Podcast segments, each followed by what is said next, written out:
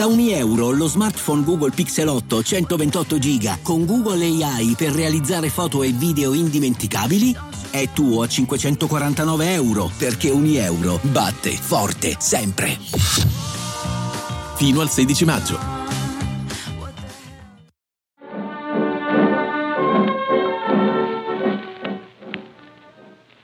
Ladies and gentlemen, we interrupt our program of dance music to bring you a special bulletin from the Intercontinental Radio News. At 20 minutes before 8 Central Time, Professor Farrell of the Mount Jennings Observatory, Chicago, Illinois, reports observing several explosions of incandescent gas occurring at regular intervals on the planet Mars. The spectroscope indicates the gas to be hydrogen and moving toward the Earth with enormous velocity. Good evening, ladies and gentlemen. This is, this is Carl Phillips speaking to you from the observatory at Princeton. I'm, I'm, I'm standing in a large semicircular room, pitch black except for an oblong split in the ceiling. Through this opening, I can see a sprinkling of stars that cast a kind of frosty glow over the intricate mechanism of the huge telescope. The ticking sound you hear is the vibration of the clockwork. Professor Pearson stands directly above me on a small platform, peering through the giant lens.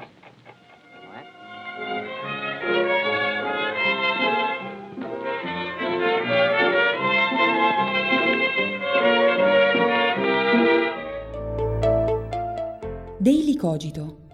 Svegliarsi per pensare oppure pensare per svegliarsi. Ogni mattina, dal lunedì al venerdì, con Ric Dufer.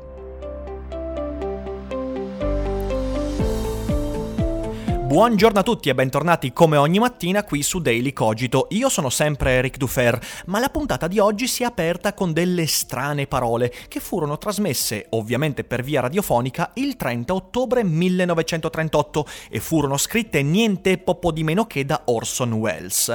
Ora, prima di quella trasmissione non ci fu un disclaimer che avvisasse che si trattava di uno sceneggiato, quindi molte persone presero sul serio quelle parole, eh, quella trasmissione trasmissione credendo che vi fosse in atto un'invasione aliena, soprattutto di fronte a uscite come questa. Signore e signori, devo riferirvi qualcosa di molto grave. Sembra incredibile, ma le osservazioni scientifiche e l'evidenza stessa dei fatti inducono a credere che gli strani esseri atterrati stanotte nella fattoria del New Jersey non siano che l'avanguardia di un'armata di invasione proveniente da Marte.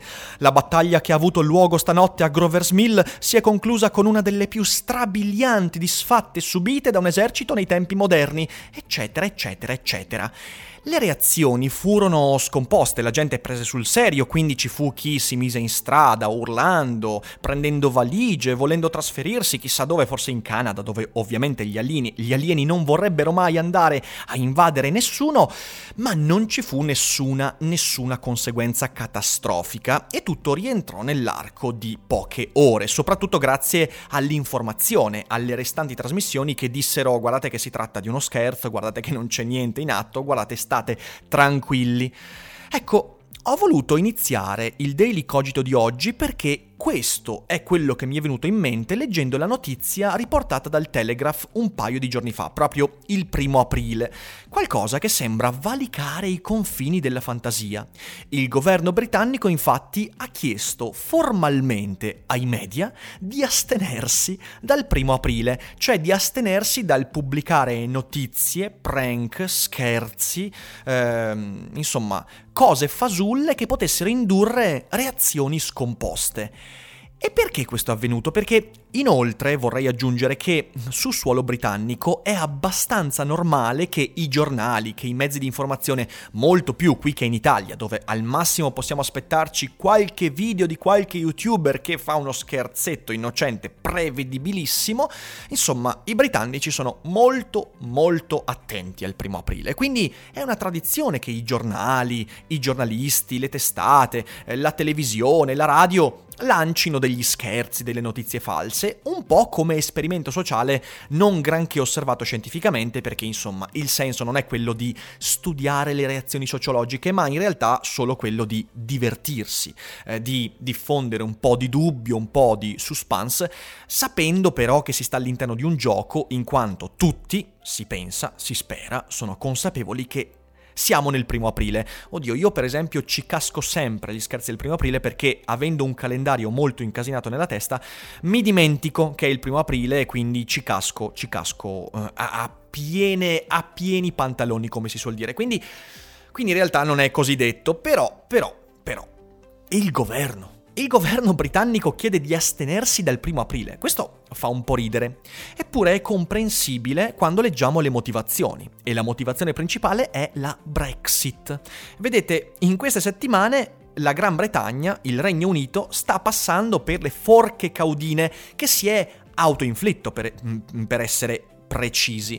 E queste forche caudine sono il terrore del no deal, quindi dell'uscita dall'Unione Europea con una sorta di trauma economico, sociale e politico. Ci sono notizie che si diffondono, per esempio c'è la notizia che sinceramente non ho, non ho trovato delle verifiche ma neanche delle smentite così eclatanti, secondo cui si è mobilitata parte dell'esercito in vista di un eventuale no deal che potrebbe portare a confusione, caos, eccetera, eccetera.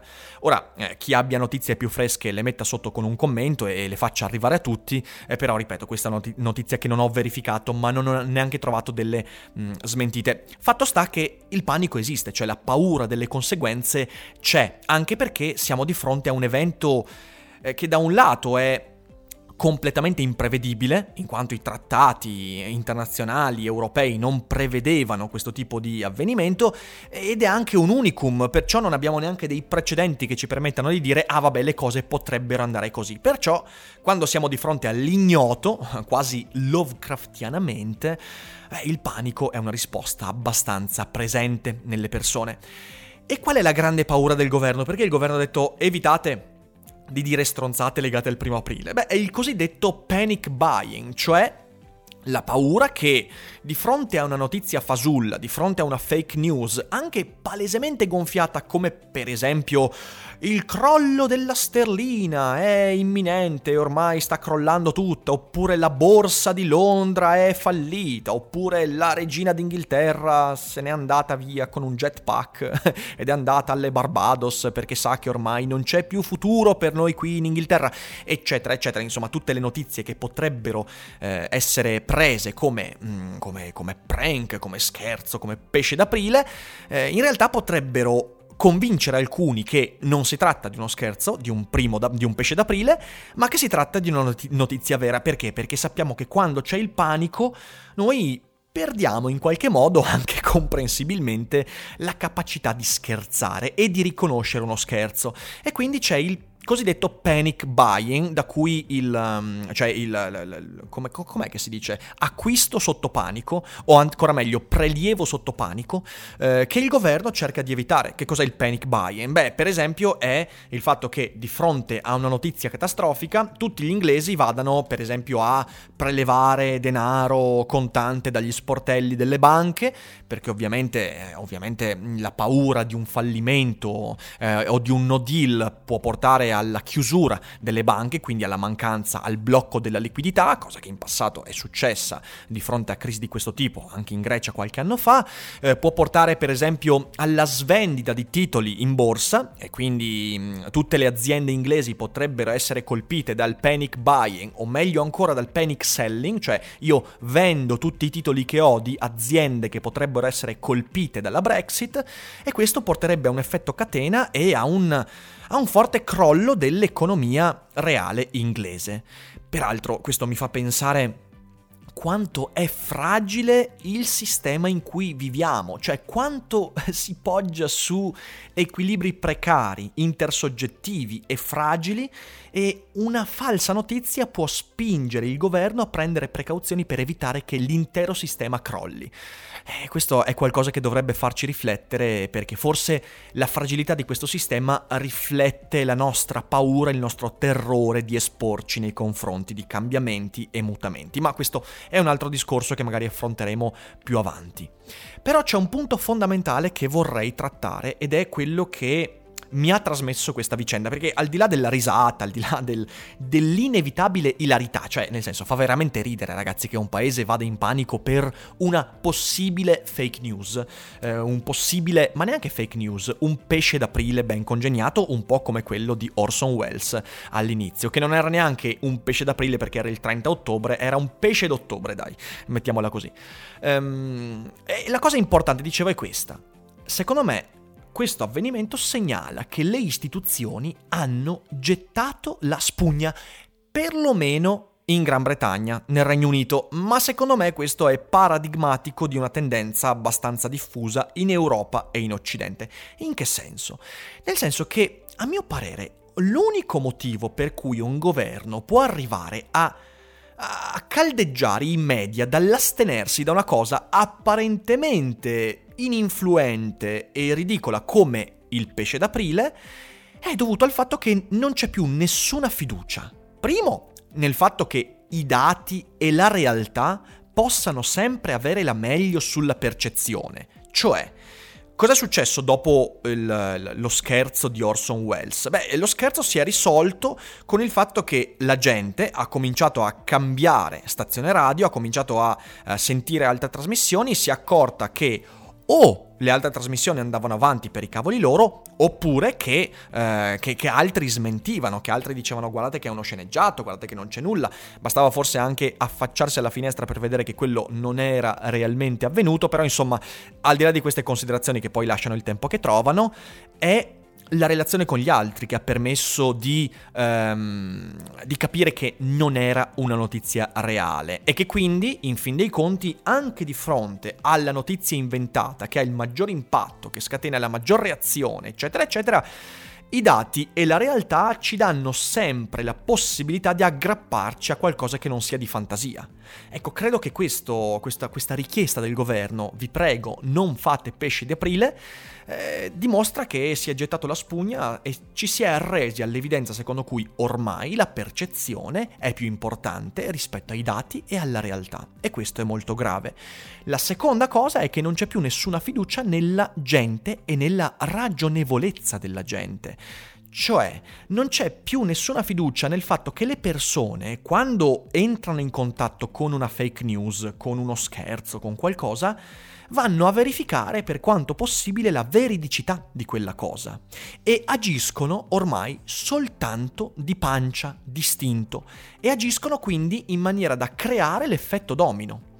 E questo credo che sia vero o che sia falso. Io non lo so se sia vero o se sia falso. Certo è che la gran parte delle cose che vedo intorno a me eh, mi dicono che forse questo ha un barlume di verità, dall'altra parte sono e rimango convinto che la maggior parte delle persone abbia ancora la capacità di verificare delle notizie e che invece la minoranza rumorosa eh, che non verifica le notizie, che sparge fake news, che condivide notizie fasulle, eh, in realtà è comunque una minoranza Ecco, nonostante io non sappia se è vero o falso, una cosa però è reale, che le istituzioni, il governo in questo caso, ha gettato la spugna, non ha fiducia e si barrica a priori impedendo ai media di dare vita a quello che in fin dei conti è qualcosa di goliardico.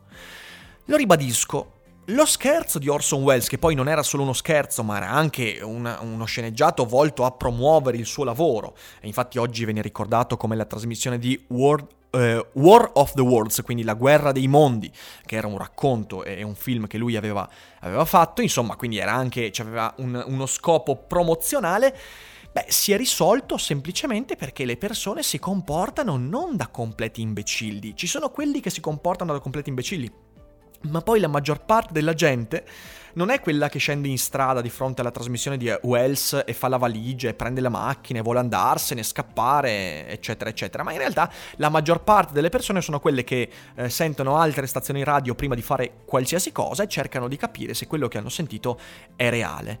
Oggi questa cosa è cambiata rispetto al 1938? Mm, non lo so, non lo so perché in realtà eh, viviamo in un'epoca in cui c'è molta più informazione, ci sono molte più fonti, molte più possibilità di verifica, quindi non credo che di fronte alla trasmissione di Orson Welles oggi ci sarebbe una risposta tanto peggiore. Forse potrebbe essere anche migliore, ma questo, ripeto, non lo so.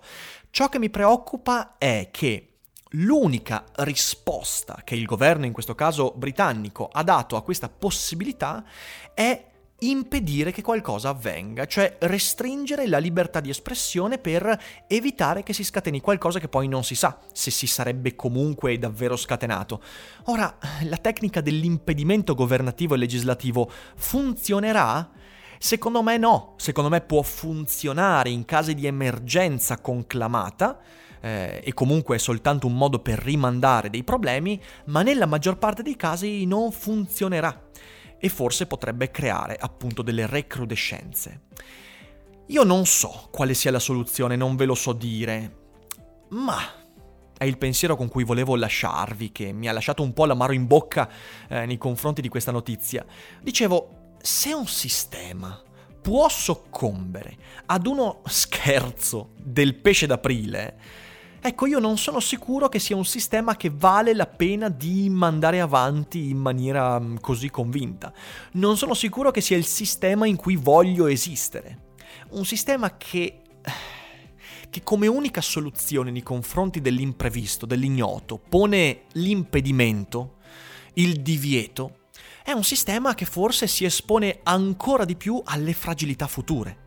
E in questo senso io consiglio sempre di leggere Antifragile di Taleb, che per quanto non sia così apprezzato dal buon Michele Boldrin, è un libro che ha i suoi spunti di riflessione che mi ricorda esattamente questo discorso.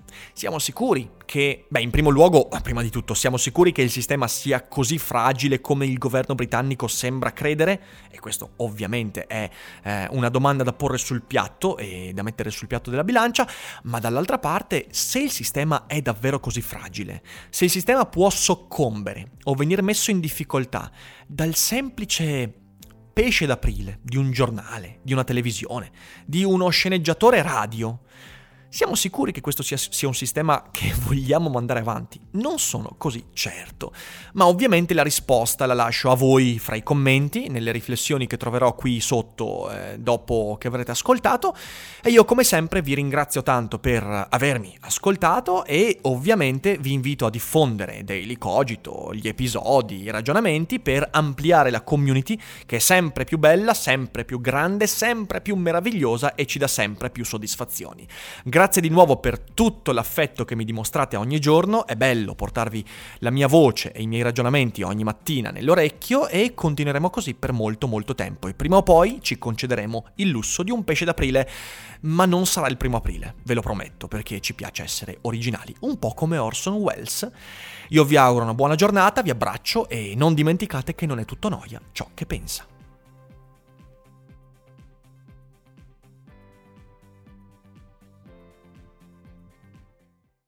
Vacanze in Sicilia o in Sardegna? Con i traghetti GNV porti tutto quello che vuoi, ti rilassi fino a destinazione e se prenoti entro il 14 maggio, posto ponti a partire da 33 euro. Non c'è modo migliore per andare in vacanza. Scopri i dettagli su gnv.it. Offerta valida sulle linee Napoli-Palermo e Genova-Olbia, 10.000 posti disponibili.